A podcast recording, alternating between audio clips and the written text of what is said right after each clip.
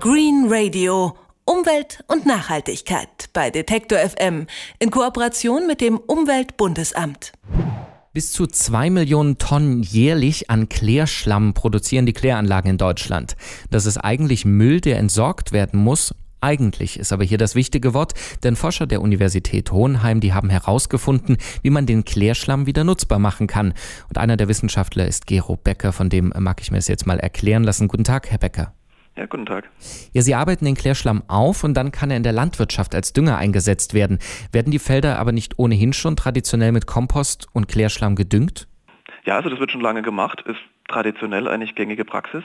Beim Klärschlamm jetzt speziell ist es aber stark rückläufig. Macht auch Sinn, weil eigentlich Klärschlamm kein idealer Dünger ist. Also erstmal ist äh, alles, was da drin düngen könnte, für die Pflanze nicht so gut verfügbar. Andererseits reichern sich viele Stoffe darin an, die auch so für die Natur gar nicht mal so schön sind. Seien es jetzt Arzneimittel, Hormone oder Schwermetalle.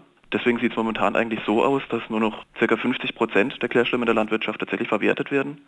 Der Rest wird verbrannt ähm, und am Ende die Asche deponiert. Das ist gängige Praxis im Moment. Aus Sicht einer Kreislaufführung von solchen Nährstoffen ist es natürlich schön, wenn man so ein Material wie den Klärschlamm auf die Felder ausbringt, weil die Nährstoffe, die in der Kläranlage ankommen, das ist alles das Ende des Konsums, da reichert sich alles an, da können wir es wieder zurückbringen in den Kreislauf. Das Problem ist jetzt aber, wie gesagt, dass sich Schadstoffe anreichern in der Landwirtschaft durch diese Ausbringung. Deswegen hat die Bundesregierung auch schon vor längerer Zeit entschieden, da einen Riegel vorzuschieben. Und das wird auch passieren innerhalb der nächsten neun Jahre. Das ist so eine Übergangsfrist, da kommt eine neue Verordnung, die so eine landwirtschaftliche Verwertung von Klärschlamm komplett verbietet. Und was ist jetzt das Besondere an Ihrer Methode der Umwandlung, die eben besser sein, äh, zu sein scheint? Ja, es ist nicht nur eine Umwandlung, es ist auch eine Trennung. Also im Klärschlamm sind, wie gesagt, nicht nur diese Nährstoffe, auch die Schadstoffe und auch viel organisches Material, also noch Zellmaterial, Bakterien, auch Krankheitserreger, Keime. Unser Verfahren wandelt jetzt alles, was noch an Biologie drin ist, um. Wir bauen organisches Material um zu einer Kohle und können die dann sehr gut abtrennen von allem Anorganischen, also von den Mineralen, mit denen man düngen könnte. Das heißt, den Klärschlamm selber bringen wir gar nicht mehr aus, auch nicht, was wir daraus gemacht haben, sondern wir haben eine Kohle hergestellt, die wir verbrennen können. Und alles, was man an Wertstoffen noch drin hat, die für eine Pflanze nützlich werden, die trennen wir ab und stellen gezielt Dünger her. Eine Zutat, so mag ich es mal nennen, die wichtig ist, ist ja das Phosphat für die Landwirtschaft. Die Phosphorquellen an sich, die Minen auf der Welt, die sind aber zunehmend erschöpft. Deswegen muss man das jetzt woanders gewinnen. Was ist denn eigentlich das Besondere an diesem Phosphat? Warum ist das so wichtig? Naja, Phosphat ist erstmal Grundbaustein von allem, was lebt grundsätzlich. Also unsere DNA besteht aus Phosphaten. Die Energiewährung der Zelle, das ATP, ist ein Adenosintriphosphat. Also es ist überall enthalten, in unseren Knochen, in unseren Zähnen.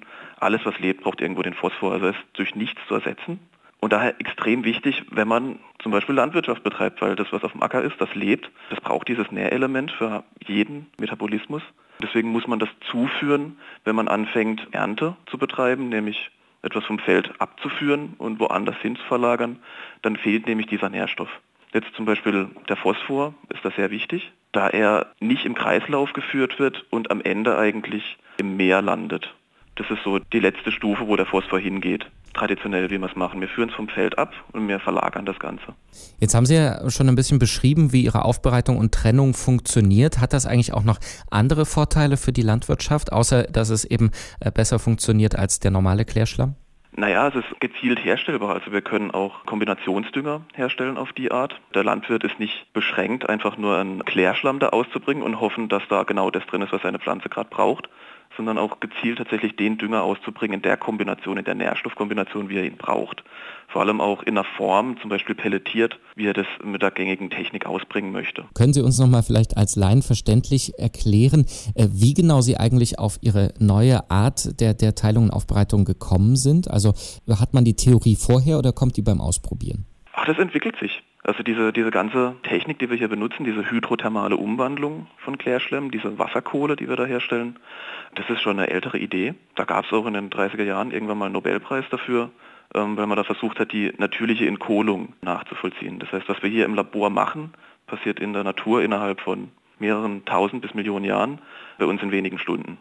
Die Technik basiert immer darauf, dass man ein feuchtes Material hat mit hohem Wassergehalt, weil Wasser hier Reaktionsmedium bei uns ist. Klärschlamm hat immer einen sehr hohen Wassergehalt. Ähm, und man hat schnell gemerkt, wenn man diese Methode zum Beispiel auf Klärschlamm anwendet, kann man ihn deutlich besser abpressen. Also diese Kohle, die ist äh, hydrophob. Das heißt, sie stößt Wasser ab. Es lässt sich sehr gut vom Wasser abtrennen. Und über diese Schiene kam man dann auch gut darauf, dass man verschiedene andere Stoffe gut von dieser Kohle abtrennen kann. Und gerade der Phosphor ist da, wenn man den Klärschlamm anschaut, sehr wichtig und da hat man in die Richtung weiter geforscht und so entwickelt sich dann so ein Verfahren.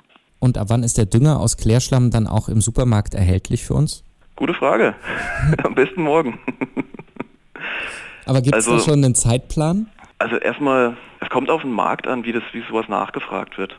Im Moment ist es leider so, dass es zu teuer wäre, so einen Recyclingdünger herzustellen. Da kann man auch nicht wirklich ein Bio- oder Recycling-Label draufschreiben und das für einen äh, vervielfachten Preis verkaufen, dann wird es sich natürlich lohnen. Aber alle Phosphordünger, die man im Moment aus Phosphatgestein herstellt, sind natürlich deutlich günstiger und daher ist es schwer, da auf den Markt zu kommen. Die Sache wird sich dann ein bisschen ändern, wenn tatsächlich äh, eine Pflicht zum Phosphorrecycling kommt, wie jetzt über diese neue Klärschlammverordnung. Das ist aber wie gesagt ein Übergangszeitraum in den nächsten neun Jahren. Aber das wäre der Zeitraum, wo ich dann auch solche Dünger auf dem Markt sehe. Wissenschaftler haben herausgefunden, wie man aus dem Abfallprodukt Klärschlamm schadstofffreien Dünger für die Landwirtschaft herstellt und wie sie das gemacht haben und welche Vorteile das hat, haben wir uns von Gero Becker von der Universität Hohenheim erklären lassen. Vielen Dank dafür. Gern geschehen. Green Radio Umwelt und Nachhaltigkeit bei Detektor FM in Kooperation mit dem Umweltbundesamt.